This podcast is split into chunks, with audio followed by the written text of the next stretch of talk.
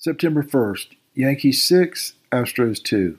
Justin Verlander gave up a leadoff home run to DJ LeMahieu and then gave up three more home runs as the Yankees ended the Astros' five-game winning streak by a score of 6 to 2 in the series opener. Verlander was not at his best, giving up eight hits and six runs over six innings, including the four long balls, which were all well struck.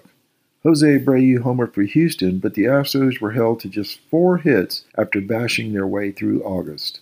Luckily for the Astros, both the Mariners and Rangers lost, so no ground was lost in the battle for the AL West. The Astros are 77 and 59 and tied with the Seattle Mariners for first place in the American League West.